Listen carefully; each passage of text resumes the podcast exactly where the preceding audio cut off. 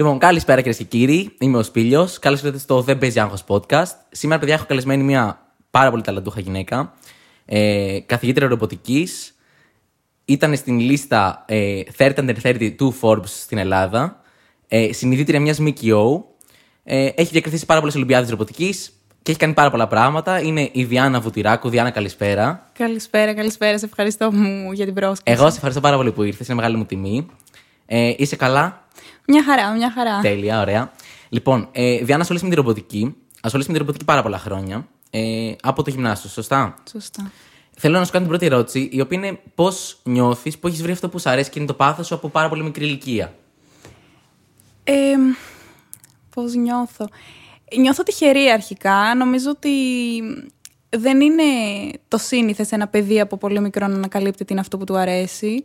Ε, και νιώθω αυτή την εκπλήρωση του πόσο σημαντικό είναι να ασχολείσαι κάθε μέρα με αυτό που αγαπάς. Δηλαδή, εγώ όταν ξυπνάω να δουλέψω πάνω σε αυτό, είναι κάτι που με γεμίζει, είναι κάτι που με ενδιαφέρει. Σίγουρα το εξελίσσεις όσο μεγαλώνεις, αλλά νομίζω ότι κάθε παιδί θα έπρεπε να έχει τη δυνατότητα να ανακαλύψει τι είναι αυτό που του αρέσει.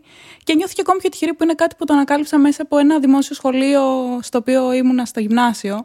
Ε, γιατί πραγματικά γνωρίζοντας παιδιά όσο μεγαλώνω, βλέπω πόσο δύσκολο και πόσο χαμένα είναι στο να βρούνε τι τους ταιριάζει και τι θέλουν να κάνουν στη ζωή τους. mm Είναι εύκολο, θεωρείς, να.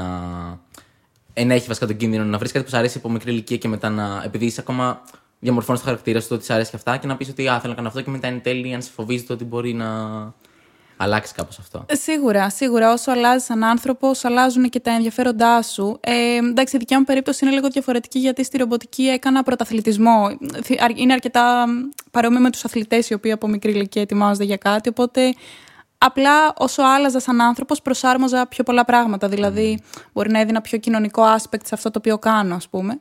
Ε, νομίζω ότι τα παιδιά όμως, αν από μικρή ηλικία αρχίζουν να ανακαλύπτουν πράγματα, ε, σιγά σιγά όταν έρθει αυτή η ηλικία των 18, γιατί καλώς ή κακό σε αυτή την ηλικία αποφασίζουμε, θα μπορούν να βρούνε και κανείς φυσικά δεν τους λέει ότι μπήκε σε μια σχολή, πρέπει οπωσδήποτε να ασχοληθείς με αυτό το οποίο σπουδάζεις. Ε, νομίζω απλά πρέπει να δώσουμε πληροφορία στα παιδιά και από εκεί και πέρα θα τη διαχειριστούν όσο μεγαλώνουν αυτοί. OK. Okay. Ε, ωραία, θέλω να σε πω λίγο από την αρχή ασχολείσαι με τα ρομπότ. Να πούμε λίγο τι είναι τα ρομπότ, γιατί πολλοί κόσμοι φαντάζονται τον Terminator, ενώ ο ρομπότ μπορεί να είναι και ένα πλυντήριο, όπως έχεις πει κάπου. Ε, ναι, εντάξει, μην φανταστούμε το απλό πλυντήριο που έχουμε στο σπίτι μας. Ε, γενικά, ε, ένα ρομπότ είναι ένα σύστημα το οποίο έχει αισθητήρες πάνω, ε, που σημαίνει ότι μπορεί να διαβάζει δεδομένα από το εξωτερικό περιβάλλον, ερεθίσματα, ας πούμε, να δέχεται. Μετά από εκεί αναπτύσσει αλγορίθμους, κάνει ένα data analysis και τελικά παράγει ένα αποτέλεσμα το οποίο πρέπει να είναι ορατό σε εμάς. Δηλαδή, παράγει μια δράση, ένα action. Οπότε ένα σύστημα το οποίο μπορεί να τα κάνει αυτά, ε, είτε αυτό έχει απλά if cases, απλές περιπτώσεις στο μυαλό του, είτε κάτι πολύ πιο σύνθετο αλγοριθμικά, ε, είναι ένα ρομπότ. Οπότε δεν χρειάζεται να μοιάζεις σαν άνθρωπος, δεν χρειάζεται να ε, είναι όσο έξυπνο είμαστε εμείς ας πούμε. Ε, μπορούμε να καταλάβουμε ότι γύρω μας έχουμε όλο και περισσότερα αυτόματα συστήματα, όλο και περισσότερα ρομποτικά θεωρείς ότι υπάρχει κίνδυνος, επειδή λες ότι δεν χρειάζεται να πιάξει με έναν άνθρωπο, αλλά υπάρχει αυτή η φοβία ότι θα μας κατακτήσουν τα ρομπότ και θα έρθουν τα ρομπότ εδώ πέρα να μας πάρουν τις δουλειές. Τι πιστεύεις γι' αυτό, αν υπάρχει όντως αυτός ο κίνδυνος; Ε, εγώ κάτι που συνηθίζω να λέω πολύ είναι ότι δεν φοβάμαι το ρομπότ, φοβάμαι τον άνθρωπο που θα διαχειριστεί τα ρομπότ. Ε, γενικά θεωρώ ότι ε, έναν αλγόριθμο και ένα μηχάνημα, γιατί στο τέλος της μέρας είναι ένα μηχάνημα, περιορίζεται στο τι θα του βάλεις εσύ να κάνει. Το θέμα για μένα το μεγάλο είναι τι ευθύνη έχει ο μηχανικός, τι ευθύνη έχει ο, μηχανικ... ε, ο προγραμματιστής, τι ευθύνη έχουν όλοι οι άνθρωποι οι οποίοι θα διαχειριστούν και τελικά θα βγάλουν ένα τελικό προϊόν και πού θέλουν να το στρέψουν. Αν η έρευνα που γίνεται είναι, ας πούμε, για στρατιωτικά ρομπότ, ναι, πιθανότατα ας πούμε να υπάρχει στο μέλλον ένας κίνδυνος. Αν η έρευνα που γίνεται όμως είναι για ένα ιατρικό ρομπότ, για παράδειγμα, ε, προφανώς το όφελος στο τέλος της μέρας είναι εμείς να έχουμε μια καλύτερη υγεία και μια καλύτερη ποιότητα ζωής μετά από κάποια επέμβαση. Οπότε θα το εστίαζα περισσότερο πόσο διεπιστημονική εκπαίδευση έχουν αυτοί που φτιάχνουν το ρομπότ και πόσο έχουν καλλιεργήσει έννοιες όπως η βιοειθική και η ηθική στο μυαλό τους όταν το φτιάχνουν. Και σίγουρα που είναι η νομοθεσία σε όλο αυτό, η οποία ακόμα είναι αρκετά πιο πίσω πόσο θα έπρεπε στο πλαίσιο της τεχνολογίας. Άρα θεωρείς ότι θα πρέπει να κάπως με νόμους να ελέγχεται λίγο το... η χρήση των ρομπότ; Ναι, σκέψω ότι αν αυτή τη στιγμή έχουμε ένα ρομπότ στο χειρουργειο Και κάπως καταλήγει ε, να υπάρχει ένα λάθος το οποίο οδηγεί ας πούμε, σε, κάποιον, ε, σε μια παράλυση ας πούμε, του ασθενή ή σε κάποιο βαρύ τραυματισμό του. Ποιος έχει την ευθύνη, ο γιατρός, ο μηχανικός, ο προγραμματιστής, η εταιρεία που το πούλησε. Νομίζω ότι πρέπει να υπάρχει ένας νόμος εκεί και για να αφήνει περισσότερα πλαίσια ελευθερίας στο μηχανικό και στον προγραμματιστή. Ε, και για να μπορέσουμε να εμπιστευτούμε και λίγο περισσότερο την τεχνολογία. Γιατί δεν αρκεί να την εμπιστευτώ εγώ που τη φτιάχνω ή οποιοδήποτε τη φτιάχνει, αρκεί να την εμπιστευτεί ο ασθενής, ο γιατρός. Και ο ασθενής μπορεί να είναι ε, εντελώς αναλφάβητος σε σχέση με τεχνολογία, αλλά μπορεί να είναι και κάποιος πολύ σχετικός. Οπότε νομίζω χρειάζεται. Θεωρείς όμως ότι μπορούμε να την εμπιστευτούμε; Δηλαδή, από ό,τι έχω καταλάβει, δεν ξέρω, διόρθωσα αν κάνω λάθος, ότι ουσιαστικά την τεχνητή νοημοσύνη ε, δεν, δεν έχουμε βρει ακόμα 100% πώς σκέφτεται ένα ρομπότ. Δηλαδή, ότι α, το, το πώς ή όχι; Το πώς μαθαίνει, το machine learning και αυτά; Ε, OK, okay. καταρχάς, ε, η τεχνητή νοημοσύνη είναι ένας τομέας ο οποίος απλά μπλέκεται με τη ρομποτική. Δηλαδή, θέλουμε να φτάσουμε σε ένα στάδιο που ε, αυτά τα δύο θα είναι άρρηκτα συνδεδεμένα. Ακόμα είμαστε πιο πίσω θα πω από όσο θα έπρεπε, ωστόσο επειδή έχουμε γρήγορους υπολογιστές, επειδή ε, προοδεύει η τεχνολογία, ξαφνικά έχουμε μια ταχυτητα να φορτώσουμε σε ένα ρομπότ πάρα πολύ μεγάλο όγκο δεδομένων, να τα επεξεργαστούμε πολύ γρήγορα και να βγάλουμε κάποια συμπεράσματα. Ε, τι με ρώτησε; Σε ρώτησαν. Ε, βασικά, συγγνώμη. Τα ρομπότ άρα δεν χρησιμοποιούν τεχνητή νοημοσύνη για να λειτουργήσουν πρακτικά. Δηλαδή, σκέφτομαι το πώς. Ε, ε, νιώθω ότι ένα ρομπότ με κάπως αποκτά γνώσεις και όσο, όσο είναι σε χρήση, ας πούμε. Δηλαδή, πώς είναι τα ρομπότ που παίζουν σκάκι, που ξεκινάνε με τις κινήσεις και μετά όσο παίζουν γίνονται καλύτερα. Ισχύει αυτό και Ισχύει, Ισχύει μάλλον... αλλά δεν σημαίνει ότι όλα τα ρομπότ που έχουμε γύρω μας έχουν φτάσει σε ένα σημείο ότι παίρνουν δεδομένα και εκπαιδεύονται, είτε υπό επίβλεψη είτε χωρίς, να δώσουν ένα αποτέλεσμα. Υπάρχουν ρομπότ γύρω μας τα οποία μπορεί να τρέχουν μια πολύ απλή συνθήκη. Για παράδειγμα, σε ένα εργοστάσιο. Ε, κάποια ρομπότ που μπορεί να πάνε από μία γραμμή παραγωγής, να παίρνουν κάποιο εξάρτημα να το ακουμπάνε σε μια άλλη. Αυτό δεν χρειάζεται ναι, okay. κάποια ιδιαίτερη εκπαίδευση. Είναι πακτωμένα όλα γύρω του και είναι πολύ συγκεκριμένες οι κινήσεις που θα κάνει. Ε, αλλά σίγουρα το απώτερο σκοπός όλων είναι η τεχνητή νοημοσύνη να υπάρχει όλο και περισσότερο ε, και να φτάσουμε σε ένα σημείο που ίσως και το ρομπότ θα μπορούσε να πάρει και κάποιες αποφάσεις εγωικά, γιατί μέχρι τώρα όλα είναι αν γίνει αυτό, τότε κάνω αυτό, αν γίνει αυτό, τότε ναι, κάνω αυτό. Ναι, κατάλαβα, οκ. Okay. Είχα διαβάσει κάπου ε, ότι έχουν φτιάξει ρομπότ που φτιάχνει αστεία. Και με έχει τρομάξει αυτό. Δεν κάνω πλάκα. Είναι όντως. ναι, όντως. Το οποίο είναι πολύ τρομακτικό, αν, αν το σκεφτείς. Δεν ξέρω. Ε, Εντάξει, λογικά έχουν φτιάξει software που φτιάχνει η αστεία, ενώ δεν ξέρω αν υπάρχει λόγος να έχει και φυσική υπόσταση. Δεν είναι με ένα μικρόφωνο σε. Ναι, εννοώ, εννοώ ότι ναι. λογικά είναι κάποιο πρόγραμμα σε έναν Αλλά Αλλά δεν είναι ότι βρίσκει ναι. ανέκδοτα και τα, ξέρεις, τα δημοσιεύει. Είναι okay. ότι. Συνθέτει πληροφορία. Κάπως έτσι, ναι. ναι. ναι. Όχι, είναι αρκετά εντυπωσιακό να μπορεί να συνθέσει μια. Ακόμα και πρόταση να είναι, να μπορώ να τη συνθέσω και να έχει λογικό νόημα.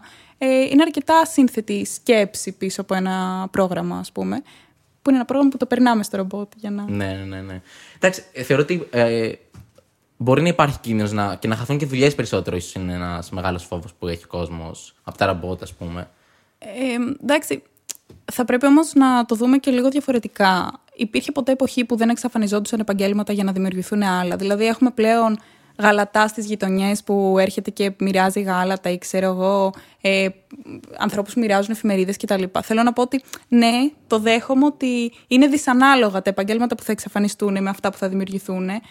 Αλλά από τη βιομηχανική επανάσταση και μετά έχουμε συνεχώς επαγγέλματα τα οποία χάνονται. Ε, νομίζω ότι εκεί που θα πρέπει να εστιάσουμε είναι ότι η τεχνολογία γίνεται απαραίτητη στη ζωή μας, οπότε θα πρέπει κάθε άνθρωπος να μην το αφήνει πίσω του η άγνοια γενικά, σε οποιαδήποτε επίπεδο, γεννάει φόβους. Το να μην ξέρω την τεχνολογία ενώ είναι μέσα στη ζωή μου, μέσα στην κοινωνία μου, μέσα στην πραγματικότητά μου, είναι λίγο τρομακτικό.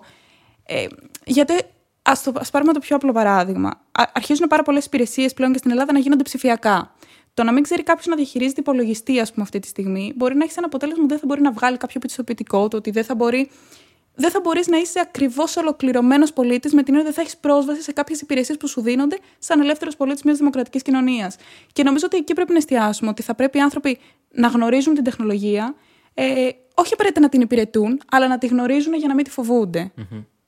OK, okay, άρα θεωρείς ότι ο λόγος της τεχνοφοβίας που υπάρχει αυτή τη στιγμή είναι κατά βάση η άγνοια για το τι κάνει, ας πούμε, τι, τι γίνεται αυτή τη στιγμή; Ναι, ναι, οτιδήποτε δεν γνωρίζεις, το φοβάσαι γιατί έχεις το μυαλό σου πολύ πιο τρομακτικά όταν τι μπορεί να κάνει. Και έχεις και ένα πολύ μεγάλο ποσοστό μεγάλων γενιών. Νομίζω ε, πρόπερση διάβαζα σύμφωνα με την Ελιστάτ ότι δύο στους τρεις Έλληνες θεωρούνται τεχνολογικά αναλφάβητοι, το οποίο είναι Okay. μεγάλο ποσοστό. Αλλά έχουμε και μια γενιά η άνω των 50, οι οποίοι δεν εξοικειώθηκαν. Δηλαδή, δεν ξέρω αν σου έχει συμβεί, αλλά εγώ όταν έμαθα στους γονείς μου ας πούμε, να χρησιμοποιούν τα mail τους ή το Messenger, τους φαινόταν ναι, ναι. τρομερό. Ε, μ, νομίζω ότι πρέπει να φροντίσουμε αυτή τη γενιά να την εξοικειώσουμε, γιατί οι δικές μας γενιές λίγο πολύ έχουν έναν υπολογιστή στην καθημερινότητά τους. Ε, αν θέλουμε να αλλάξουμε τα πράγματα και να την αποδεχτούμε περισσότερη τεχνολογία, πρέπει να εστιάσουμε στην εκπαίδευση αυτών των γενιών. Οκ, είναι πολύ ενδιαφέρον αυτό που λες. Δεν θεωρεί όμως είναι και πιο δύσκολο αυτό. Δηλαδή θέλω να πω ότι κάποιος θα μπορούσε να πει ότι. Εντάξει, ένας άνθρωπος πάνω από 50-55 μπορεί να μην έχει τη διάθεση τώρα να κάτσει να ασχοληθεί με απλά βασικά πράγματα για υπολογιστές. Οπότε ίσως το χρέος είναι να πούμε ότι. Οκ, θα υπάρχει μια περίοδος προσαρμογής, ξέρω εγώ, 10 χρόνια μέχρι ε, να μεγαλώσουν αυτοί οι άνθρωποι και να μην χρησιμοποιούν τόσο υπολογιστές και να μπούμε στις νέες γενιές και να μάθουν από μικρά παιδιά ας πούμε, να χειρίζονται υπολογιστές και τέτοια. Ε, μ, ε, η αλήθεια είναι πως όχι, γιατί το να μάθει να χειρίζεται ένας μεγαλύτερος άνθρωπος σωστά ε, τον υπολογιστή, σωστά το διαδίκτυο για παράδειγμα, μπορεί να συμβάλλει άμεσα στην ενημέρωσή του, ε, μπορεί να συμβάλλει άμεσα στην καταπολέμηση fake news που διαδίδονται, το έχουμε δει όλοι μας, ε, μπορεί να βοηθήσει άμεσα στο γονιό που θα μεγαλώνει το παιδί δίπλα του και θα μπορεί να το βοηθήσει άμα χρειαστεί κάτι. Οπότε νομίζω σε κανένα κοινωνικό θέμα δεν θα έλεγα ας το παρατήσουμε και ας εστιάσουμε τις ελπίδες μας στην επόμενη γενιά. Θα έλεγα ας δώσουμε όσο περισσότερη προσπάθεια μπορούμε, ε, είτε αυτοί είμαστε εμείς σαν παιδιά που θα εκπαιδεύσουμε τους γονείς μας, αντιστρέφοντας λίγο τους ρόλους, είτε αυτή είναι η κοινωνία μας που θα εκπαιδεύσει τους εργα- το εργατικό δυναμικό, το παραγωγικό δυναμικό στη, στην τεχνολογία. Οκ, πολύ όμορφο αυτό που λες. Δεν το είχα σκεφτεί έτσι, αλλά νομίζω ότι ε, έχεις δίκιο. Ε, ωραία, λοιπόν, θα πάω λίγο στα δικά σου τώρα. Ε, πρόσφατα διακριθήκατε σε Ολυμπιάδα ρομποτικής ε, για ένα μπαστούνι που φτιάξατε που βοηθάει άνθρωπου με προβλήματα όρασης. Θέλω να συζητήσουμε λίγο γι' αυτό. Τι είναι ακριβώς αυτό που κάνατε. Τέλεια. Ε, πράγματι, εμείς συμμετείχαμε τον προηγούμενο Δεκέμβριο στην ε, ε, Διεθνή Ολυμπιάδα Ρομποτικής στην Κορέα. Δυστυχώς δεν πήγαμε μέχρι την Κορέα λόγω του κορονοϊού. Ε, ο διαγωνισμός, ε, πώς λειτουργεί γενικά ένας διαγωνισμός ρομποτικής, μια Ολυμπιάδα, σου δίνει ένα θέμα. Ε, μας το θέμα μας ήταν ε, το μέλλον των μετακινήσεων. Ε, και από εκεί και πέρα ε, η κάθε ομάδα δημιουργεί τη δικιά της ρομποτική λύση. Και όταν λέω τη δημιουργεί εννοώ ότι από το μηδέν θα πρέπει να κατασκευάσει, να προγραμματίσει ε, τη λύση της και να την παρουσιάσει στους κριτές, η οποία θα πρέπει να είναι λειτουργική και να περάσει από κάποια τεστ. Ε, μ, εμείς ε, αποφασίσαμε να στοχεύσουμε με την ομάδα που προπονούσα στο κομμάτι των ανθρώπων με προβλήματα όρασης. Ε, νομίζω γενικά ότι είναι καλό να προσπαθούμε να συνδέουμε τη ρομποτική με ένα θετικό κοινωνικό αποτύπωμα. Είναι κάτι που το προσπαθώ με τις ομάδες μου κάθε φορά. Ε, οπότε αποφασίσαμε ε, ότι αφού αυτό είναι το κοινό μας πρέπει να βρούμε τι χρειάζονται αυτοί οι άνθρωποι για να έχουν καλύτερες μετακινήσεις, τι δυσκολίες αντιμετωπίζουν. Και ζούμε και στην Ελλάδα που οι δυσκολίες είναι ακόμη περισσότερες από ένα κράτος όπως η Γερμανία, το Βέλγιο που έχει κάποιες υποδομές περισσότερες. Ε, θυμάμαι είχαμε βγει με τα παιδιά που προπονούσα σ- κοντά στο χώρο που κάναμε τις προπονήσεις μας.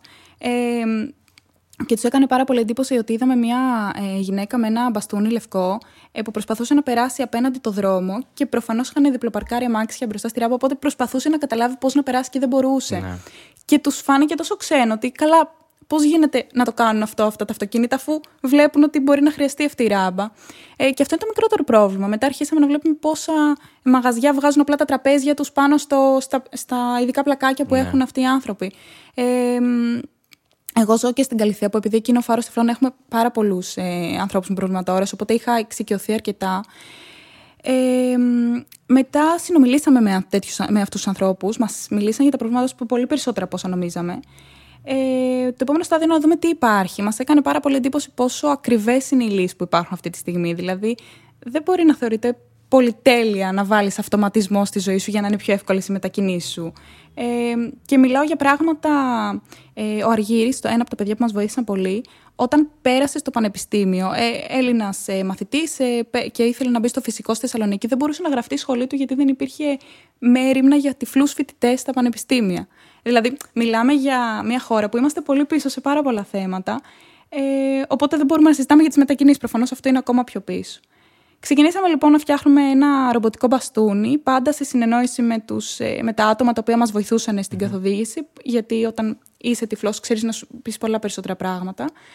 Ε, το μπαστούνι μας αυτό τι έκανε, ουσιαστικά έδινε στο χρήστη που το χρησιμοποιούσε μια κατανόηση του περιβάλλοντος γύρω του. Ε, είχε κάποιες οπότε μπορούσε να σε ενημερώνει ανάλογα με το από ποια μεριά ερχόταν η δόνηση στο χέρι σου, από ποια μεριά σε πλησιάζει ε, ένα εμπόδιο, είτε κινούμενο είτε ακίνητο. Ε, ε, Επίσης, αυτό που δεν υπάρχει αυτή τη στιγμή σε καμία τεχνολογία και προσπαθήσαμε να βάλουμε είναι. Ε, είχε επίγνωση για εμπόδια στο ύψος του κεφαλιού. Oh. Ε, Μας είπαν ότι πάρα πολύ συχνό πρόβλημα είναι ότι περπατάς, είναι ένα ανοιχτό παράθυρο πούμε, στον δρόμο. Προφανώς το μπαστούνι, το συμβατικό, το λευκό δεν μπορεί να σε ειδοποιήσει κάπως γι' αυτό. Ε, μία πινακίδα στο, στο δρόμο. Ε, οπότε είναι πάρα πολλά ατυχήματα που συμβαίνουν ε, λόγω αυτού. Οπότε βάλαμε και μία ειδοποίηση κατάλληλη να σε ειδοποιεί ότι στο κεφάλι σου έχεις κάποιο εμπόδιο και έχει και κάποια ακόμα συστήματα, δηλαδή μπορείς να βρεις τον μπαστούνι από το κινητό σου, ε, γιατί συντονίζονται με ηχητικές σημάνσεις. Μπορείς, ανάλογα με το περιβάλλον που βρίσκεσαι, να επιλέγεις για ποια εμπόδια θες να ειδοποιήσει. Π.χ. στο λεωφορείο θες μόνο για τα ύψο του κεφαλιού εμπόδια, δεν θες για τα χαμηλά. Ε, ή στη σχολική σου τάξη το ίδιο, δεν θέλεις για τα χαμηλά, έχεις μάθει πώς να κινείσαι. Ε, οπότε βάσει αυτού καταλήξαμε σε αυτό το μπαστούνι που τελικά παρουσιάσαμε και στην ε, Ολυμπιάδα. Ε, και νομίζω ε, το χρυσό μετάλλιο που πήραμε σίγουρα ήταν τιμητικό, γιατί η Ελλάδα δεν έχει ξαναλάβει πρώτη θέση. Νομίζω όμως το πιο σημαντικό ήταν ότι δώσαμε φωνή σε ένα πρόβλημα που έπρεπε να ακουστεί. Ε, και θέλω πάρα πολύ να δω τα επόμενα βήματα, γιατί τώρα παλεύουμε να δούμε αυτό το μπαστούνι να βρίσκεται στην αγορά, να είναι διαθέσιμο. Ε, και η αλήθεια είναι ότι εγώ εκεί αποσκοπώ, στο να δείξουμε ότι μια ιδέα που ξεκίνησε από ένα σχέδιο σε ένα χαρτί μπορεί τελικά να βγει ένα προϊόν και να βοηθήσει ανθρώπους στη καθημερινότητά τους.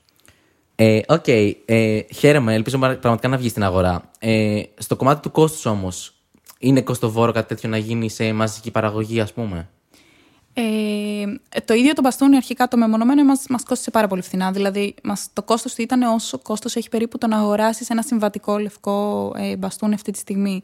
Ε, τώρα το να γίνει μαζικό κατά τη γνώμη μου και τουλάχιστον με την πρόσβαση που έχω εγώ σε ε, resources δεν είναι πολύ εύκολο. Δηλαδή, εμείς έχουμε ευτυχώς μια εταιρεία από πίσω που μας στηρίζει σε όλη αυτή την προσπάθεια. Ε, γιατί, ας πούμε, για την αίτηση για την πατέντα μόνο ήθελε αρκετά χρήματα για να την καταθέσεις. Ε, ήθελε να το δει δικηγόρος, να το δει. Ε, να σε βοηθήσουν, γιατί εγώ δεν ε, έμαθα από κάπου πώς γράφεις αξιώσεις για μια πατέντα, ας πούμε. Ε, οπότε χρειάζεται σίγουρα εκεί βοήθεια, γιατί δεν είναι απλά το εγώ το πουλάω. Πώς το προστατεύεις από κάποιον άλλο που θα το αντιγράψει, okay. ας πούμε. Ε, και μετά το ναι, το βρίσκεις μια εταιρεία και του λες κάτω, ε, παράξε το μαζικό, γιατί εσύ δεν μπορείς στο σπίτι σου να πεις και να αρχίσεις να το παράγεις, ναι, ας πούμε. Ε, έχει ένα αρκετά μεγάλο κόστος. Ε, δεν ξέρω ποια είναι η λύση εκεί. Υποθέτω ότι μια σύμπραξη πρωτοβουλειών τέτοιων και ιδιωτικού τομέα θα ήταν, ας πούμε, ίσως βοηθητική στην αρχή. Mm, κατάλαβα. Άρα η εταιρεία που θα το παράξει πρέπει και να το πουλήσει μετά. Δηλαδή να αναλάβει, ας πούμε, ότι το, παρα... το φτιάχνω και μετά το διαθέτω όχι, στην αγορά. Όχι, όχι. Ε, χρειάζεσαι ένα κεφάλαιο, το οποίο αυτό μπορείς να το πάρεις από κάποια εταιρεία ή ίσως και από κάποιο ευρωπαϊκό πρόγραμμα. Φαντάζομαι υπάρχουν ευκαιρίες να αποκτήσεις πρόσβαση σε αυτά.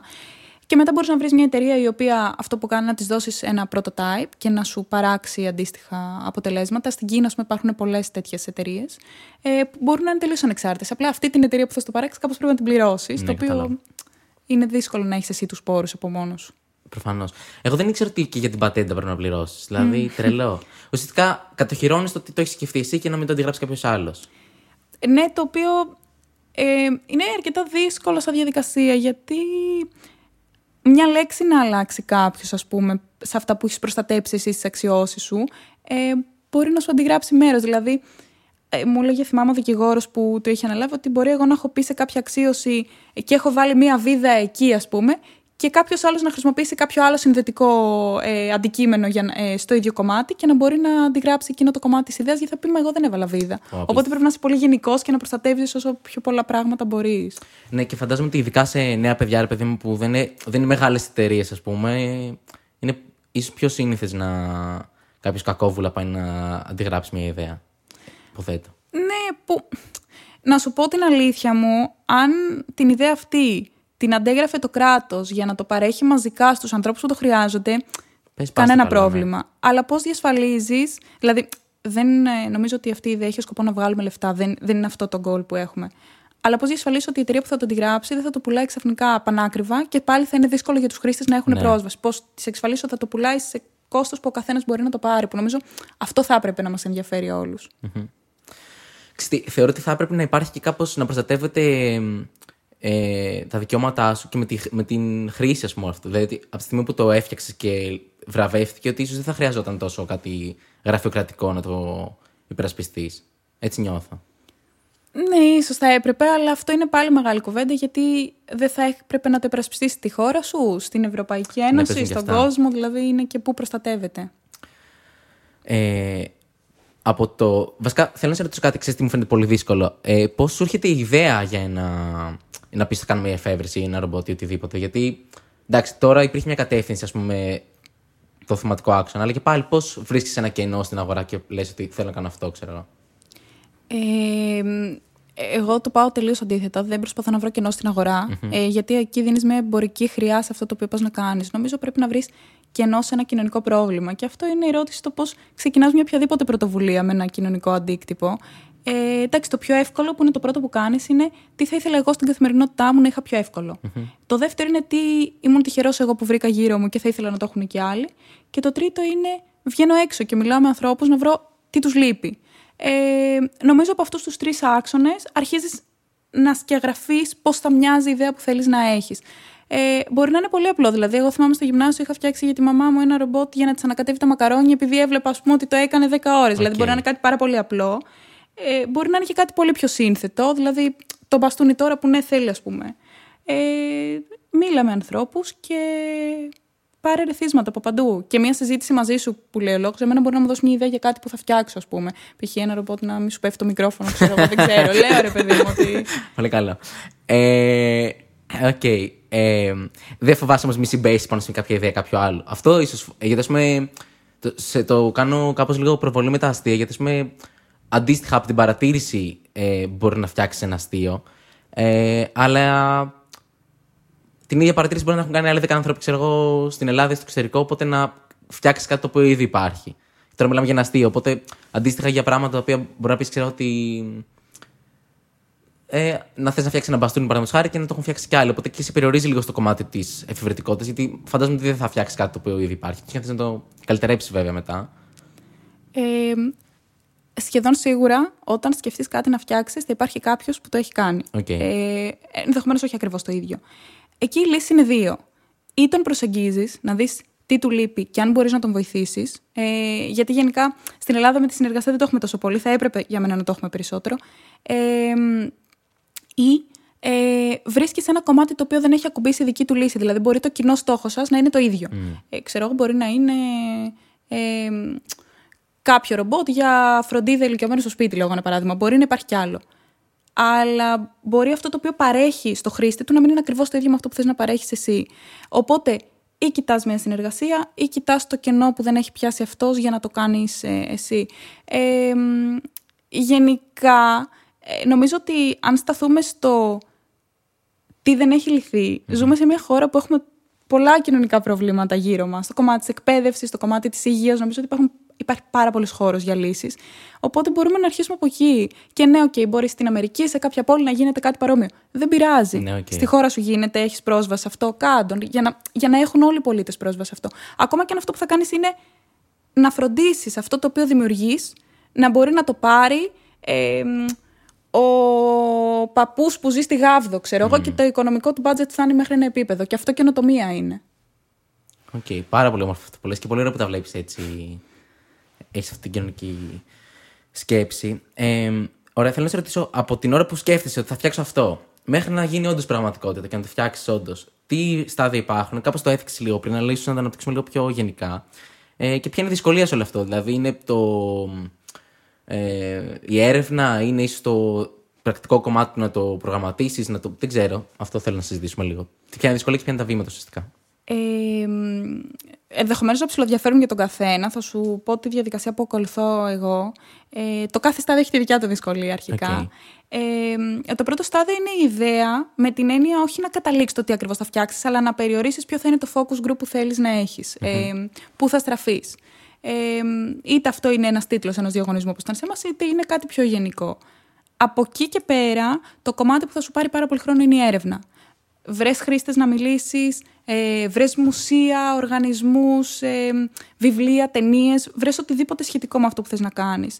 Ε, και σίγουρα ψάξε και τι έχουν σκεφτεί στο εξωτερικό, γι' αυτό να σου δώσει έμπνευση, όχι να το αντιγράψεις προς Θεού. Ε, μετά από εκεί ξεκινάει το σχέδιο σε ένα χαρτί. Ε, αρχίζεις και λέει: Ωραία, τι φυσική κλίμακα θα δώσω σε αυτό που θα φτιάξω, τι υλικά θα χρησιμοποιήσω. Ε, π.χ. εμείς για το μπαστούνι, για παράδειγμα, θέλαμε να είναι αδιάβροχο, θέλαμε να είναι στιβαρό, οπότε μας επηρέαζε στο τι υλικά θα χρησιμοποιήσουμε.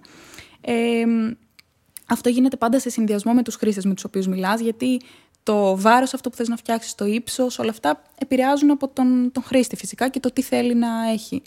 Ε, αφού ολοκληρώσεις αυτό το στάδιο του σχεδιασμού, ε, εμείς το περνάμε πάντα και σε έναν υπολογιστή να έχουμε και ένα σχέδιο έτσι λίγο πιο επαγγελματικό, να σημαίνει ότι ένα σκαρίφημα δεν μπορεί να αρκεί. Σκαρίφημα είναι ένα έτσι πολύ πρόχειρο σχέδιο μηχανικό. Ε, μετά ξεκινάει η κατασκευή. Ότι ωραία, βρήκα θέλω να φτιάξω. Πρέπει να κάνω μια έρευνα τι υλικά, πόσο κοστίζουν περίπου και σιγά σιγά να παίρνω τα υλικά που θέλω. Ε, η κατασκευή είναι άμεσα συνειφασμένη με τον προγραμματισμό, γιατί μπορεί κάτι που εσύ το έφτιαξες να δεις ότι προγραμμα... μόλις πας να το προγραμματίσεις δεν δουλεύει. Π.χ. άσκησα πολύ μεγάλη τριβή κάπου και δεν μπορεί να κάνει την κίνηση που θέλω να κάνει. Οπότε το ένα με το προγραμματισμός και η κατασκευή είναι πάντα πολύ αλληλένδετα. Εννοείται θα σου πάρουν πάρα πολύ καιρό και θα κάνεις αλλαγές συνέχεια. Ε, πάντα κάτι θα καεί, πάντα κάτι θα χαλάσει, πάντα κάτι θα θέλει ρυθμίσεις. Ε, και μετά είναι το evaluation. Συνεχώς κοιτάς τι δεν δουλεύει, τι μπορώ να βελτιώσω, τι μπορώ να κάνω. Το δοκιμάζεις μόνος σου, με χρήστες. Ε, εγώ, ας πούμε, αυτό που έκανα συχνά είναι ε, πήγαινα στους γονείς μου και τους έλεγα: Έχω κάνει αυτό, ξέρω εγώ, κάνει αυτό. Ε, πρώτον, για να καταλάβω τι δεν εξηγώ γιατί όταν πας σε έναν άνθρωπο που δεν έχει σχέση με το αντικείμενο, μπορεί να σου κάνει απορίες. Και δεύτερον, γιατί πάντα μπορεί να σου κάνω ένα σχόλιο, να σου δώσει μια ιδέα με, με κάτι, γιατί, γιατί δεν έχουν επαφή με το αντικείμενο ακριβώς, ε, που θα σου δώσει μια έμπνευση για το πώς θα συνεχίσεις. Ε, και μετά, όταν είσαι πια σε φάση που έχεις φτιάξει κάτι λειτουργικό που για κάθε χρήστη ε, ικανοποιεί ένα μέρος των αναγκών του, γιατί κάθε χρήστη να είναι 100% ε, OK με αυτό που έχεις φτιάξει, αποκλείεται. 100 ανθρώπους να πάρεις και να τους ρωτήσεις, Θέλω να σας φτιάξω το τάδε ρομπότ, ο καθένας σου δώσει μια διαφορετική άποψη. Σημαντικό είναι να είναι convenient αυτό που έχεις φτιάξει για όλους. Ε, νομίζω ότι μετά μπορείς να πας στα επόμενα στάδια που θα είναι θα το παράξω ή θα το πουλήσω σε μια εταιρεία να το παράξει. Τι σκέφτεσαι να κάνεις. Και θα έλεγα ότι συνδέεται με κάπως και με οποιαδήποτε επιχειρηματική ιδέα αυτό το κομμάτι γιατί και όταν μια startup πας να ξεκινήσεις παρόμοια στάδια περνάς για να πεις τελικά ότι καταλήγω κάπου. Το συνέστημα όταν φτιάχνεις αυτό που είσαι φανταστεί πώ παίζανε τέλειο, ε. Όταν το λες τι έφτιαξες πήγε αυτό το μπαστούνι, ας το δοκιμάσουμε και να λειτουργεί. Δεν ξέρω. Παίζανε ναι, το καλύτερο ναι. συνέστημα στον κόσμο. Έχω, έχω πάντα ένα πολύ χαζό άγχος εγώ ότι θα ξυπνήσω την επόμενη μέρα και δεν θα δουλεύει. Ναι. Είναι πάντα το πρώτο μου συνέστημα όταν τελειώνει κάτι. Ε, νομίζω μου έχει μείνει και από πιο μικρή που συνήθως δούλευε κάτι μία φορά στις δύο ή μία στις τρεις, ξέρω εγώ, και μετά το βελτίωνες. Ε, νομίζω δεν υπάρχει πιο όμορφο πράγμα. Το ότι κάτι που πήρες ένα μολύβι και το σχεδίασες τελικά όντως μπορεί να, να συμβεί. Ε, δεν ξέρω, είναι όπως κάθε άνθρωπος που θέτει ένα μικρό στόχο ή μεγάλο και ξαφνικά τον υλοποιεί. Νομίζω αυτό το συνέστημα της πληρότητας, ας πούμε, σου δίνει. Πολύ όμορφα. ε, η κατάσταση στην Ελλάδα πώς είναι, πιστεύεις, Δηλαδή, θεωρείς ότι κάποιος μπορεί να ασχοληθεί με αυτό, με τη ρομποτική στην Ελλάδα γενικότερα, ή πρέπει να πάει στο εξωτερικό; Το λέγεται και εσύ, που έχεις πάει στη Γερμανία για κάποια χρόνια που έχω ψάξει λίγο. Ε, αυτό, αν θεωρείς ότι υπάρχει βιομηχανία στην Ελλάδα πούμε, που να μπορεί να υποστηρίξει μια τέτοια καριέρα; Ε, υπάρχουν εταιρείες, ε, για, εννοώ για το μέγεθος της χώρας μας έχουμε μεγάλες εταιρείες που κάνουν και εξαγωγή μάλιστα ρομποτικών προϊόντων. Έχουμε και κάποια ερευνητικά κέντρα. Σίγουρα δεν είναι πάρα πολλά. Και σίγουρα στο εξωτερικό υπάρχουν και πολύ καλοί μισθοί για αυτό το αντικείμενο και περισσότερες ευκαιρίες. Ε, οπότε εξαρτάται με ποιο κομμάτι της ρομποτικής θέλει να ασχοληθεί.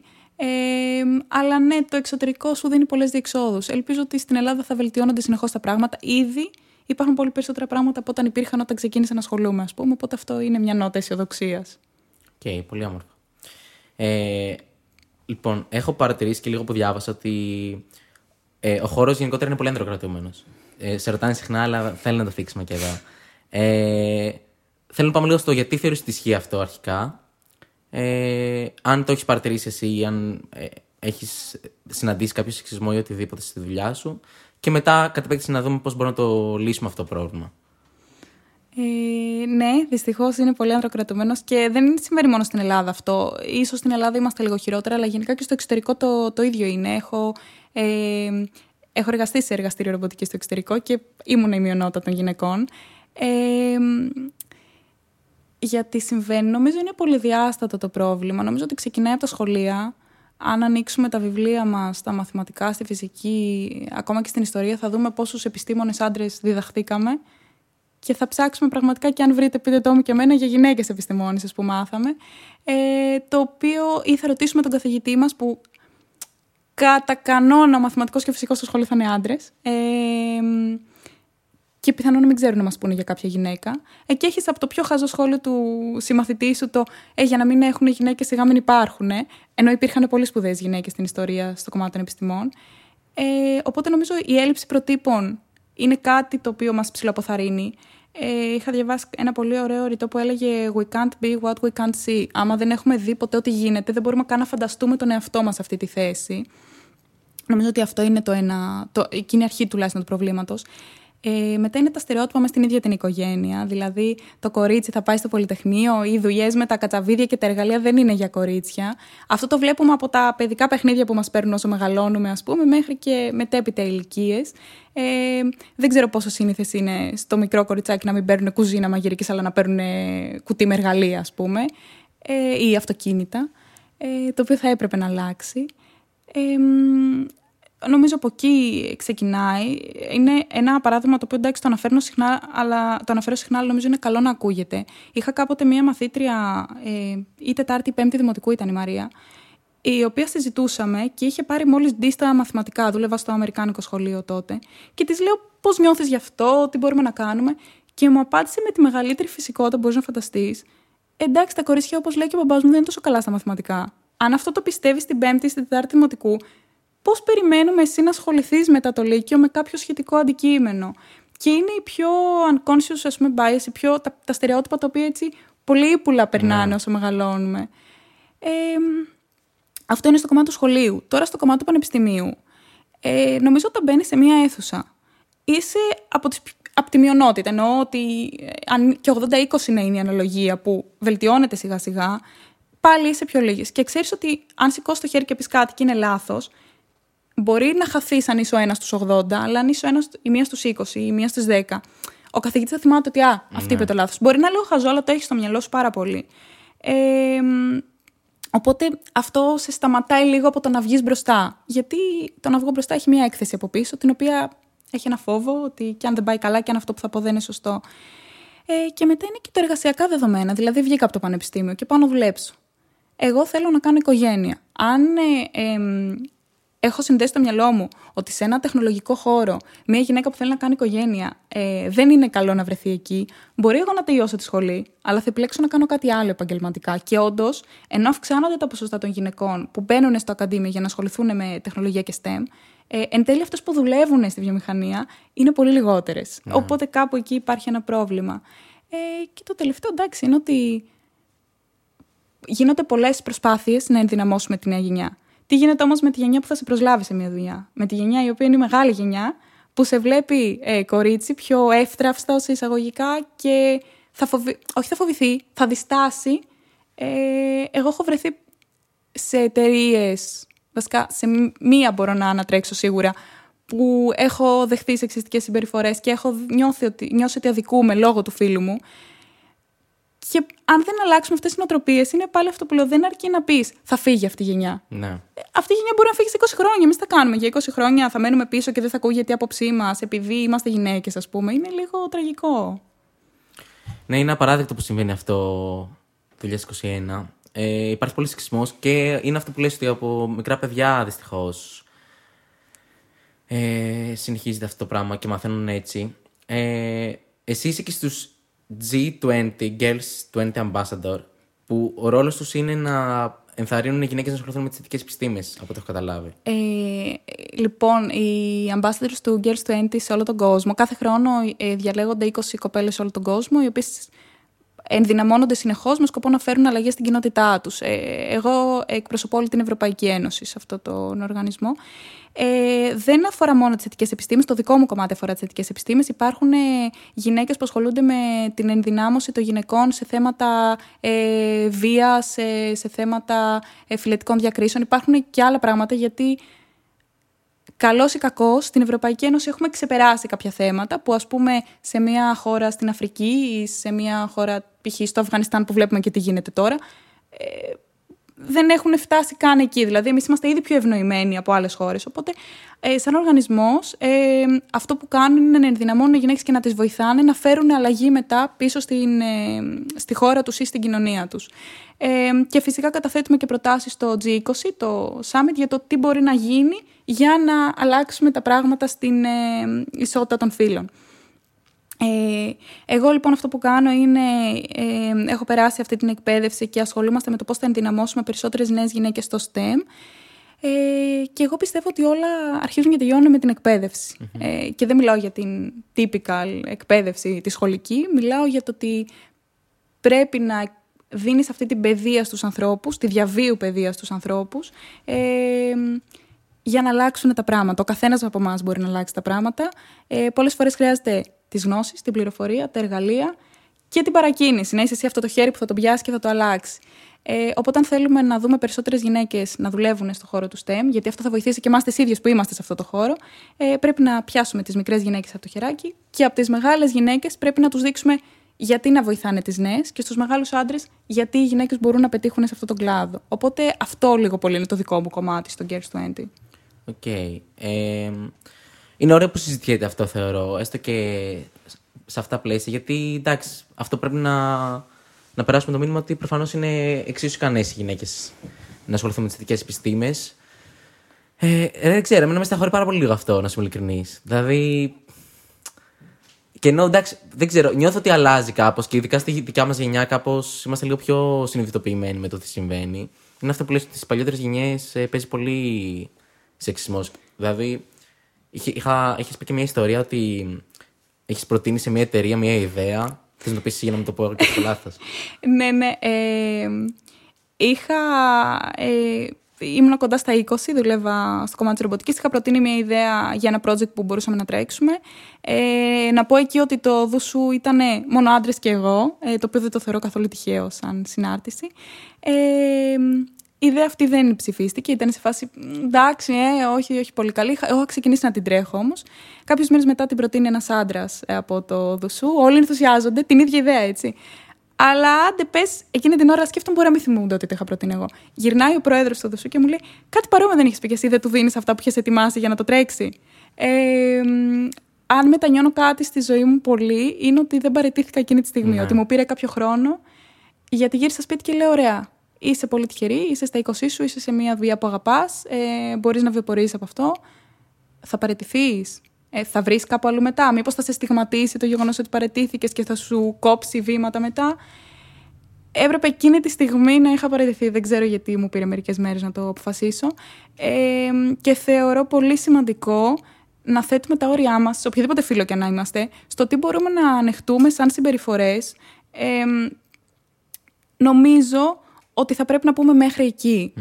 Ε, και εντάξει, σίγουρα μιλάω εκ του ασφαλού, γιατί εγώ παρετήθηκα μερικές μέρες μετά, βρήκα άλλη δουλειά. Ε, υπάρχουν άνθρωποι που δεν μπορούν να το κάνουν, γιατί έχουν πολλά έξοδα να τρέχουν κτλ.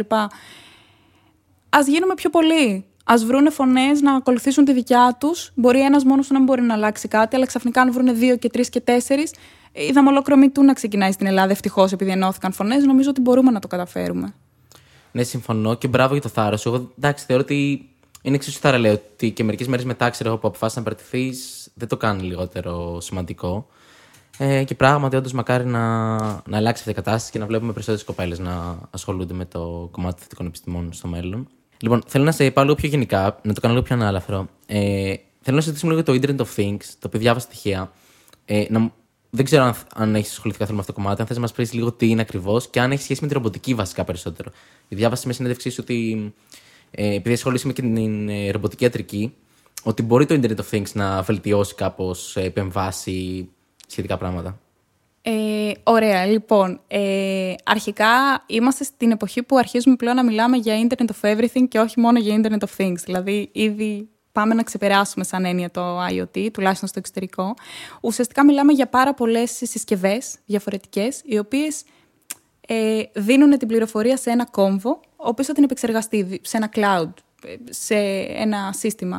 Ε, αυτό σημαίνει ότι εγώ μπορώ ξαφνικά να έχω πέντε διαφορετικές ε, συσκευές που κάθε με παίρνει άλλες μετρήσεις, ε, να τις στέλνουν σε ένα, ε, σε ένα κοινό υπολογιστή, ας πούμε, για να το πούμε απλά, και να μπορώ να επεξεργαστώ όλες οι πληροφορίες που μου έρχονται ταυτόχρονα ή και με κάποια διαφορά από διαφορετικές όμως συσκευές. Ε, το να αρχίσουν να επικοινωνούν αυτές οι συσκευές μεταξύ τους, ε, εμένα μπορεί να μου δώσει πάρα πολλά, πάρα πολλά ωφέλη για να δημιουργήσω συστήματα π.χ. σε εξωτερικούς χώρους. Ε, σκεφτείτε τα φανάρια να επικοινωνούσαν όλα μεταξύ τους, ας πούμε. Ε, και ανάλογα με το αν έχει κίνηση, αν περνάει κάποιο αμάξι, να μπορεί να αλλάξει και όλη η ροή των, των φαναριών και να μην είναι αυτόματα απλά με ένα timer. Ε, το να μπορώ να φτιάξω αυτή την αλληλουχία των ε, συσκευών, οι οποίες όλες συνδέονται μεταξύ τους και επικοινωνούν σε ένα κοινό κόμβο, σε ένα cloud, ε, είναι λίγο πολύ το Internet of Things. Και σίγουρα η ρομποτική μπορεί να συνδεθεί πάρα πολύ με το IoT. Νομίζω ότι όλα, τα, όλα αυτά τα τεχνολογικά πράγματα που συζητάμε, big data analysis, machine learning, τεχνητή νοημοσύνη, IoT, ε, embedded. Νομίζω ότι όλα αυτά παντρεύονται και μπορούν να φτιάξουν τελικά ένα ρομποτικό σύστημα. OK. Okay. Ε, συγγνώμη, σκάλωσα. Μοντάζ δεύτερο δύο τώρα αυτό. Συγγνώμη, όλα καλά. Ε, τον έχω λιώσει το Μιχάλη λίγο, δεν πειράζει, κλείνει η παρένθεση. Ε, OK, okay, πολύ όμορφα. Ναι, είναι, είναι ενδιαφέρον. Λίγο το έψαξα με αφορμή αυτό που έχεις πει για το ότι μπορεί ένας χειρούργος να ξέρω, χειρουργεί κάποιον από την Αμερική στην Κρήτη, ξέρω εγώ. Εντυπωσιακό. Εντάξει, ακόμα δεν είμαστε αυτό το επίπεδο. Εντάξει, δεν είμαστε, αλλά και σαν ιδέα ακόμα φαίνεται πολύ ενδιαφέρον. Ε, ναι, ε, θυμάμαι παρακολούθησα ένα μάθημα ε, υποβοήθηση επεμβάσεων με τη χρήση ρομποτικής στο, στο Μόναχο. Ε, και αυτό που μας λέγανε είναι ότι το πόσο μπορεί ένα ρομπότ να αναμειχθεί στο χειρουργείο ε, χωρίζεται σε επίπεδα από 0 μέχρι 6. Εμείς είμαστε ακόμα στο 1 και πάει μέχρι 6 την αυτονομία. Αυτή τη στιγμή, οποιαδήποτε επέμβαση γίνεται με τη χρήση ρομπότ, ο, ο χειρούργος βρίσκεται μέσα στο ε, χειρουργείο και καθοδηγεί με μια κονσόλα το ρομπότ. Ε, το το ρομπότ αυτή τη στιγμή δεν παίρνει κάποια πρωτοβουλία. Δεν, ε, το μόνο που κάνει σαν αυτοματισμούς είναι ότι αν υπάρχει κάποια πιο απότομη κίνηση από το γιατρό ή λίγο άγχος, ας πούμε, μπορεί να απορροφήσει αυτό το haptic, ας πούμε, αυτό το ε, μέσω αφής και να μην το μεταφράσει ακριβώς σε κίνηση τόσο μεγάλη. Ε, πριν κάποια χρόνια που ασχολιόμουν στο Darmstadt με ένα αντικείμενο, ας πούμε, ήταν το πώς ε, στο Πολυτεχνείο εκεί πώς θα ε, πάρουμε καλύτερη γνώση του που βρίσκεται ο βραχίωνα στο χώρο. Για να πούμε ότι ο γιατρός φεύγει από εκεί και βρίσκεται σε άλλο μέρος του κόσμου, σημαίνει ότι μπορεί σε live χρόνο, με πολύ μικρό σφάλμα ή ιδανικά να ξέρει ακριβώς που βρίσκεται στο χώρο κάτι διαβάζοντάς το από μία κάμερα. Ακόμα δεν έχουμε φτάσει ούτε αυτό με, με μηδέν σφάλμα, ας πούμε, να μπορούμε να ξέρουμε πού ακριβώς βρίσκεται. Οπότε δεν μπορούμε να μιλάμε ακόμα άμεσα για κάτι που γίνεται χωρίς να είναι ο γιατρός Αυτό έχει σχέση με την ε, ρομποτική όραση. Δηλαδή το πώς βλέπει ένα ρομπότ και αντιλαμβάνεται. γιατί δεν ξέρω, διάβασα κάπου ε, ότι ίσως είναι από τα ε, προβλήματα σογικά της ρομποτικής τώρα, ότι ακόμα δεν έχουμε φτιάξει πλήρω ένα ρομπότ που μπορεί να, να έχει αυτό όραση και να καταλαβαίνει τι συμβαίνει και να λειτουργεί ανάλογα. Ε, κοίταξε να δεις, ο, ο τομέας του computer vision, της ώρας γενικότερα, ε, έχει πάρα πολύ ερευνητικό χώρο μέσα να πετύχουμε πράγματα. Ε, είτε αυτό είναι να αναγνωρίσεις ένα πρόσωπο, να αναγνωρίσεις αντικείμενα, ε, το εύκολο με αυτό που σου λέει Google για να δει ότι δεν είσαι ρομπότ, ε, πάτα μου που είναι ναι, ναι, ναι. πινακίδε, ξέρω εγώ. Ε, αυτό να το κάνει μόνο το ένα ρομπότ. Ε, και μετά πάει σε πιο δύσκολα πράγματα, να αναγνωρίσει εκφράσεις. Να δουλεύαμε κάποια στιγμή στο Πολυτεχνείο ένα project που μετρούσαμε ε, την κόπωση των πιλότων από το πόσο συχνά ας πούμε, ανοιγοκλίνεις τα μάτια σου. Ε, οπότε νομίζω η ώρα υπολογιστών γενικά σαν τομέα, που αυτή εν συνεχεία αξιοποιήσει και στη ρομποτική, ε, έχει πάρα πολύ χώρο και θα δούμε πάρα πολύ εντυπωσιακά πράγματα στο μέλλον. OK. Okay. Ε, Επίσης για τα captcha, να κάνω μια μικρή παρένθεση. Ε, δεν ξέρω, είναι πάρα πολύ δύσκολα, ρε. Πολλές φορές, ε, αλήθεια, είναι κάποιες ταμπέλες που είναι μεταξύ δύο εικόνων. Και τώρα λέω να το πατήσω, να μην το πατήσω. Είμαι ρομπότ, δεν είμαι. Δεν ξέρω, πολύ σκαλωτικό. Γιατί δεν σου έχει τύχει να μπορείς να ξεχωρίσεις τα γραμματάκια στην εικόνα. Ρε, συνέχεια. Πραγματικά την πέμπτη φορά λέω εντάξει, παίζει να είμαι ρομπότ. Δεν εξηγείται ε. αλλιώς. δεν ξέρω, πολύ δύσκολο. Ενώ το άλλο, το απλά ένα τικ που κάνεις είναι easy. Εντάξει, το αυτό μπορεί να το κάνει και ένα ρομπότ. Τώρα να το να κάνει να, να βρει ότι το checkbox ε, valid in που είναι αυτό το κουτάκι, ας πούμε, είναι πανεύκολο να το κάνει και ένα ρομπότ. Ναι, okay. Νομίζω ένα, έτσι, μια βελτίωση χρειάζεται. Α, OK, okay, εντάξει. Δεν ξέρω. Είναι δύσκολο για τους ανθρώπους, αλλά OK, okay, το δέχομαι. Ε, είσαι και καθηγήτρια ρομποτικής. Θέλω να μιλήσουμε και για το κομμάτι της ε, διδασκαλίας. Τι δυσκολίες έχει, ε, πώς φαίνεται, πώς ξεκίνησε; Ε, ε, καταρχάς, για να μην ακουστεί κάτι λάθος, να πω ότι ε, εμένα το κοινό που εκπαιδεύω είναι μαθητές ε, γυμνάσιο Λύκειο στο κομμάτι της ρομποτικής. Τους προετοιμάζω, κάνω πρώτο αθλητισμό με τους μαθητές μου στη ρομποτική και έχω δουλέψει σε πάρα πολλά σχολεία στην Αθήνα σε αυτό το κομμάτι. Ε, σε φοιτητές έχω ξεκινήσει πολύ πρόσφατα που κάνω το διδακτορικό μου να ασχολούμαι με την εκπαίδευση φοιτητών στο κομμάτι ρομποτικής και συστημάτων αυτομάτου ελέγχου. Ε, τι γίνεται τώρα; Ουσιαστικά έχοντας υπάρξει κάποιος που βρήκε σαν μαθητής ότι του αρέσει η ρομποτική, νιώθω και μια εσωτερική, ας πούμε, να το θέσει υποχρέωση να βοηθήσω κι εγώ και να περάσω και στα παιδιά αυτή τη γνώση. Ε, δεν μπορώ να πω ότι είμαι παιδαγωγός, γιατί προφανώς μου λείπουν όλες οι γνώσεις για να μπορώ να, ε, να, να είμαι καθηγήτρια σχολείου, για παράδειγμα. Ε, αυτό, που μπορώ να, αυτό που κάνω εγώ είναι ότι τους προετοιμάζω να είναι έτοιμοι για να, και τους ακολουθώ και σε όλο το ταξίδι για να κερδίσουν ένα πανελλήνιο διαγωνισμό και να πάνε στη συνέχεια σε μια παγκόσμια Ολυμπιάδα και να έχουν διεκδικήσεις ε, υψηλές. Ε, τους κάνω προγραμματισμό, ε, Python, C++, ε, τους κάνω κατασκευή, κολλήσεις, αισθητήρες, ε, μαθαίνουμε διάφορους μικροεπεξεργαστές, Raspberry, Arduino. Ε, και τους συνήθως τους αναλαμβάνω από μικρή ηλικία τύπου γυμνάσιο. Ε, δεν αναλαμβάνω πιο μικρά παιδιά δηλαδή γιατί διαφωνώ λίγο με το πόσο μικρό ένα παιδί μπορεί να εισαχθεί στη ρομποτική. Okay. Ε, και τους συνεχίζω μέχρι και το πανεπιστήμιο. Δηλαδή, φέτος είχα τον πρώτο μαθητή που έχει μπει και σπουδάζει στην Ολλανδία τεχνητή νοημοσύνη. Ah, ναι, ναι, ναι. Τέλειο. Ήταν, ναι, ναι. πολύ συγκινητικό. Ναι, μπράβο. Συγχαρητήρια. Πολύ ωραία. Εσύ συμμετέχεις ακόμα σε Ολυμπιάδες ή σαν προπονήτρια πλέον ή σαν. Ε, σαν προπονήτρια ή σαν κριτής. Εξαρτάται την ολυμπιαδα και το χρόνο που, που έχω, γιατί δουλεύω διάφορα project ναι. παράλληλα. Ε, και εντάξει, ο πρωταθλητισμός, το ξέρουμε όλοι, χρειάζεται ώρες κάθε μέρα ένα σχόλιο, οπότε εξαρτάται από το πρόγραμμά μου. Θες να πάμε λίγο στο κομμάτι των θυσιών που χρειάζεται να κάνει κάποιος, γιατί όντως το παρομοιάζει με τον ε, πρωταθλητισμό. Τι πρέπει να θυσιάσει για να καταφέρεις να κάνεις master το κομμάτι της ρομποτική, ας πούμε; Ε, αρχικά δεν θεωρώ ότι το έχω κάνει master το κομμάτι της ρομποτικής έτσι. Ε, σίγουρα υπάρχουν άνθρωποι γύρω μου πολύ πιο ικανοί, πολύ πιο ε, έξυπνοι και με πολύ περισσότερες γνώσεις στο κομμάτι. Ε, αλλά παρόλα αυτά δεν πάβει να ασχολούμαι 12-13 χρόνια τώρα με αυτό το, το κομμάτι. Ε, έχω, σίγουρα χρειάζεται να θυσιάσει αρκετά πράγματα. Ε, σαν μαθήτρια μου φαινόταν πολύ περισσότερο γιατί ε, εκεί που σου στέλνουν οι μαθητέ σου, θα πάμε για ένα καφέ σήμερα και είναι Σάββατο και εσύ λες: Ξέρεις, έχω προπόνηση, δεν μπορώ. Ε, εκεί που με το που γυρίσεις από το σχολείο, εσύ θα πρέπει δύο ώρες μετά να κάνεις, ε, για δύο ώρες, τρεις ώρες να κάνεις προπόνηση. Ε, στη σχολή μου φάνηκε πάρα πολύ γιατί τι γίνεται. Οι Πανελλήνιοι διαγωνισμοί ρομποτικής γίνονται πάντα Ιούνιο, που ξέρουμε όλοι ότι είναι μία εξεταστική εκεί. Ε, και οι Παγκόσμιες Ολυμπιάδες γίνονται ε, τέλειο Οκτώβρη με αρχές Νοέμβρη, που σημαίνει ότι και η εξεταστική του Σεπτέμβρη, αν έχεις κερδίσει το Πανελλήνιο, είσαι full focus για να κάνεις το project. Οπότε το θα θυσιάσει μαθήματα είναι το πιο λίγο. Προφανώς η μία εξεταστική θα καεί από τις τρεις που έχει ο χρόνος. Ε, εντάξει, όμως θυσίες. Οκ, okay, ναι, δεν θα πας για ένα καφέ.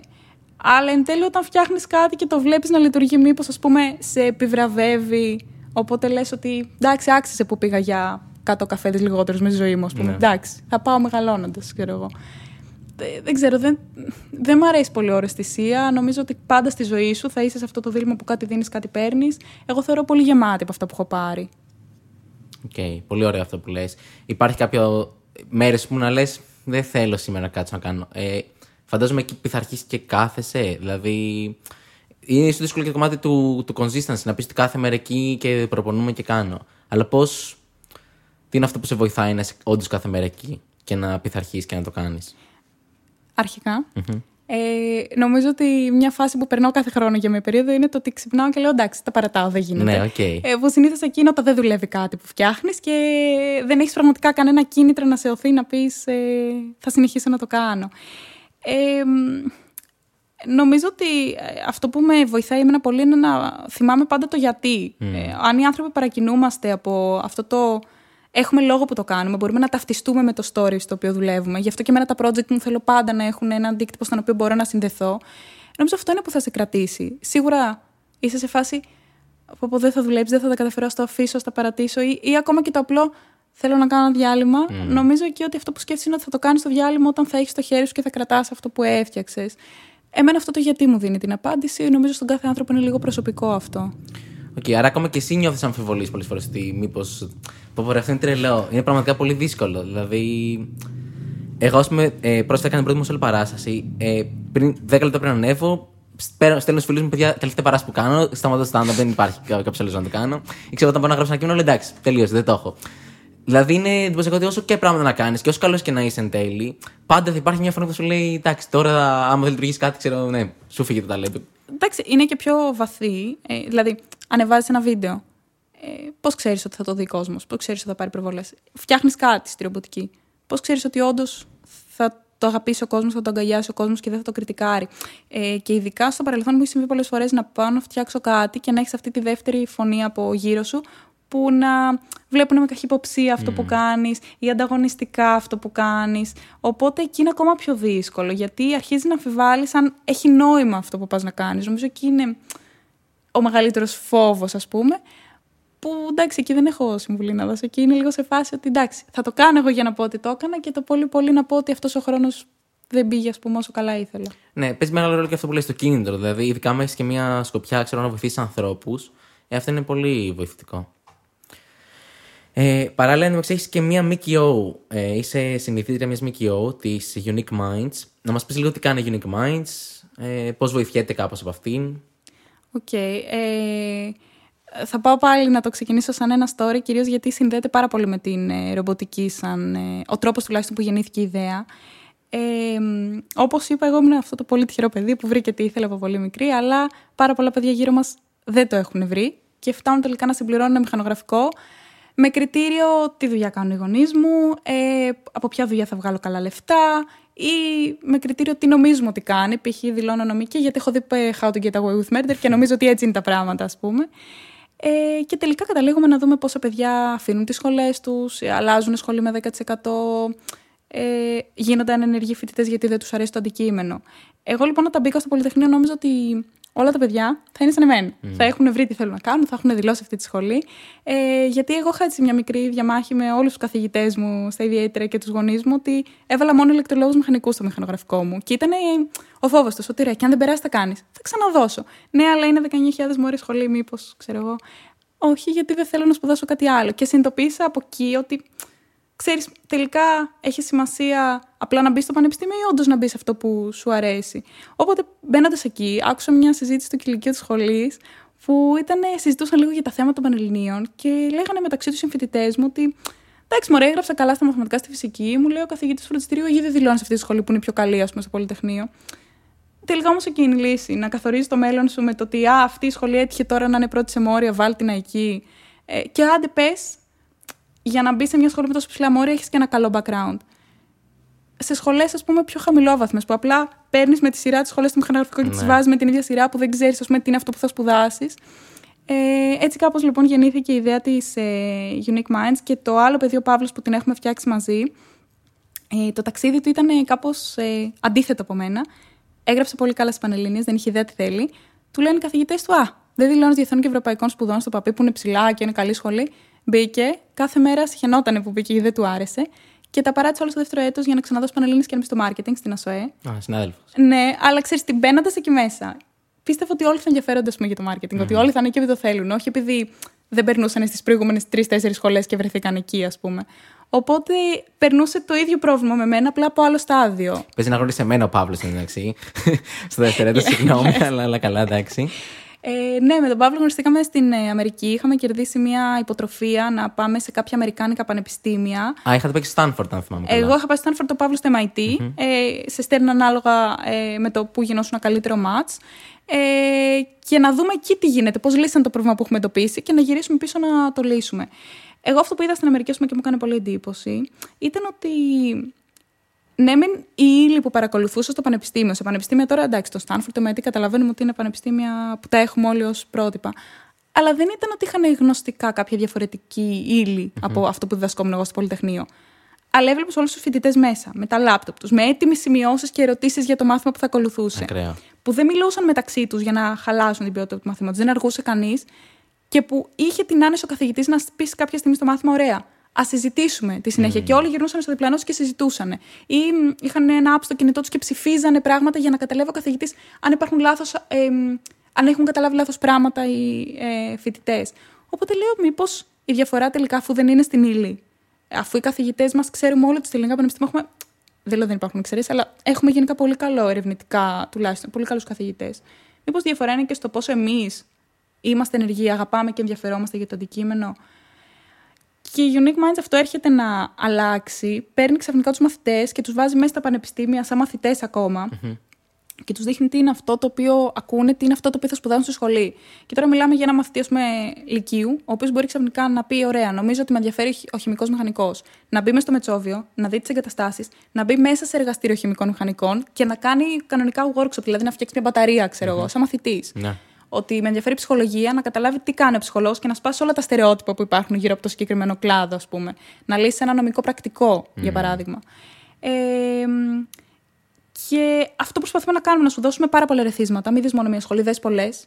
Και νιώσε φοιτητής for a day. Κατάλαβε πώς θα είναι στην πράξη να σπουδάσει αυτό το αντικείμενο. Ε, Ελπίζοντας ότι έτσι οι μαθητές θα έχουν πολύ περισσότερα ρεθίσματα όταν θα πάνε πια να συμπληρώσουν το μηχανογραφικό τους ε, δελτίο ε, και φυσικά, εντάξει, τα workshop είναι το ένα μέρος αυτών που κάνουμε. Υπάρχουν άπειρες δυνατότητες για να συζητήσει με φοιτητές των σχολών, να σου πούνε τι βιώνουν εκεί μέσα. Και εστιαζούμε πάρα πολύ στο να παρέχουμε όλο αυτόν τον προσανατολισμό τον ακαδημαϊκό, δηλαδή να ασχολούμαστε με το τι θα, σπου... τι θα δουλέψεις, να ασχολούμαστε με το τι θα σπουδασει μέσα από τα μάτια των φοιτητών. Γιατί εγώ ζω κάθε μέρα το πανεπιστήμιο. Ξέρω τι αλλάζει την ύλη, ξέρω κάθε μάθημα πώς ακούγεται ο τίτλος και πώς είναι, ξέρω να σου πω ακριβώς τι ζω. Οπότε ο ανοιχτός διάλογος με αυτών και φοιτητών είναι ένα από τα κύρια κομμάτια στο οποίο στοχεύουμε.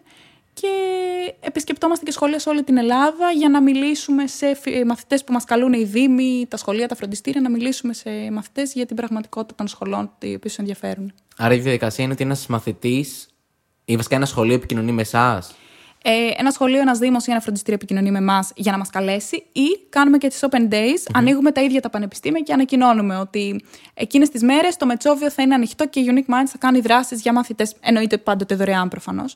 Ε, ή η ΑΣΟΕ, ξέρω εγώ, θα κάνουμε στο ΑΕΣΥΝ δράσεις για τους μαθητές. Ε, αντίστοιχα στο πάντιο κτλ. Mm-hmm. Οπότε αυτό που κάνεις είναι ή τους προσκαλείς να έρθουν στο χώρο του πανεπιστημίου ή φέρνεις το πανεπιστήμιο εισαγωγικά στο σχολείο τους, στο Δήμο τους, στην πόλη τους. Πω, πω, απίστευτο. Ωραία, χαίρομαι που το λέμε αυτό και εδώ για να το ξέρει και ο κόσμος. Δηλαδή, είναι σαν, σαν ε, ΣΕΠ, επαγγελματικός προσανατολισμός δηλαδή. Ε, σχολικός επαγγελματικός προσανατολισμός, υπό μία έννοια. Ναι, ε, σχολικός ακαδημαϊκός θα Ακαδημαϊκός, οκ, okay, ναι. συγγνώμη. Νομίζω ότι ναι, γιατί ξέρεις... δεν σε νοιάζει τόσο πολύ το τι θα κάνεις μετά, αλλά το. Μωρέ, προσπερνάμε και ένα βήμα. Ναι. Βλέπουμε λίγο το πανεπιστήμιο ότι θα μπω θα τελειώσω για να δουλέψω. Mm. Αλλά δεν ξέρω, δεν είναι χρησιμοθηρικό να βλέπεις το πανεπιστήμιο σου μόνο σαν ένα χαρτί που θα πάρεις για τη δουλειά. Ναι. Τι άφησες πίσω στο πανεπιστήμιο όσο σπούδαζες εκεί, ας πούμε. Ε, και νομίζω αλλάζουν πραγματάκια πάνω σε αυτό. Δηλαδή, εμείς δουλεύουμε μόνο με εθελοντές φοιτητές, γιατί ακριβώς για να είναι η δράση δωρεάν είσαι mm-hmm. ένας ε, ΜΚΟ που δουλεύεις με εθελοντές. Πλέον το 70% των ε, εθελοντών μας είναι παλιοί μαθητές που γνωρίσανε το πανεπιστήμιο μέσα από τις δράσεις μας και τώρα είναι φοιτητές. Τρελό. Το οποίο εντάξει δεν σου δείχνει ότι όντως μπορείς να δημιουργήσεις ένα άλλο οικοσύστημα, ας πούμε. Ναι. Ότι ξέρεις, να σου λένε ότι θέλω να είμαι εκεί, γιατί θέλω να γυρίσω κι εγώ τη βοήθεια που ένιωθα ναι, ότι ναι, ναι. έλαβα. Εντάξει, για μένα είναι το πιο σημαντικό για να δείξω ότι και μια φωνή και δύο φωνές και πέντε φωνές μπορούν να δημιουργήσουν μια κοινωνική πρωτοβουλία, όσο μικρή και να είναι. Δεν πάμε να αλλάξουμε τον κόσμο ναι, προφανώς. Ναι, ναι, Πάμε να δώσουμε στους μαθητές κάτι που θα θέλαμε κι εμείς να είχαμε. Πολύ όμορφο. Μπράβο για την πρωτοβουλία. Ε, Κλείνοντας, ε, Διάννα, κλείνοντας, να σε ρωτήσω ε, και τους στόχους για το μέλλον. Δεν ξέρω αν ετοιμάζεις κάτι σε τη φάση αυτή την περίοδο. Ε, ναι, ε, εγώ το τελευταίο ένα χρόνο περίπου, βασικά μετά τον COVID ακριβώς, άλλαξε όλη η ζωή μου. Γιατί ήμουνα μεταξύ Ελλάδας και Γερμανίας. Mm-hmm. Ο COVID με έφερε ξανά πίσω στην, ε, στην Ελλάδα. Ε, και αποφάσισα ότι ακριβώς επειδή μου αρέσει τόσο πολύ το κομμάτι της εκπαίδευσης, χρειάζομαι τα αναγκαία skills για να το πάω από ε, καθηγήτρια εκπαιδευτικής ρομποτικής, ας πούμε, σε μαθητές, να το πάω σε φοιτητές. Οπότε ξεκίνησα το διδακτορικό μου. Και θα ήθελα πάρα πολύ να με δω, ας πούμε, σε κάποιο πανεπιστήμιο να διδάσκω αφού τελειώσω και αφού ε, έχω όλες τις απαραίτητες ε, γνώσεις. Ε, και έχω πολλά πράγματα που θα ήθελα να κάνω. Ε, νομίζω όμως όλα γυρνάνε γύρω στο ότι υπάρχουν πολλά προβλήματα εκεί γύρω που χρειάζονται λύση και νομίζω ότι αυτή τη στιγμή έχω τουλάχιστον ξεκινήσει να δουλεύω μια νέα ρομποτική ιδέα για αμαία συγκεκριμένα. Ελπίζω να πάει καλά, ελπίζω να ακούσετε το επόμενο διάστημα πώς πάει. Οκ, okay, εύχομαι να πάει τέλεια. Ε, σε ευχαριστώ πάρα, πάρα πολύ που ήσασταν σήμερα μαζί μας. Εύχομαι καλή επιτυχία στο μέλλον και να πάνε όλα όπως τα έχεις προγραμματίσει. Σε ευχαριστώ πολύ. Να είσαι καλά. Ε, παιδιά, εγώ Σπίλιος, αυτό ήταν το Δεν Παίζει Άγχος Podcast. Σας ευχαριστούμε που κάθεστε μέχρι εδώ. Και εμείς θα τα πούμε ή στο επόμενο επεισόδιο ή θα τα πούμε στους δρόμους. Καλή συνέχεια.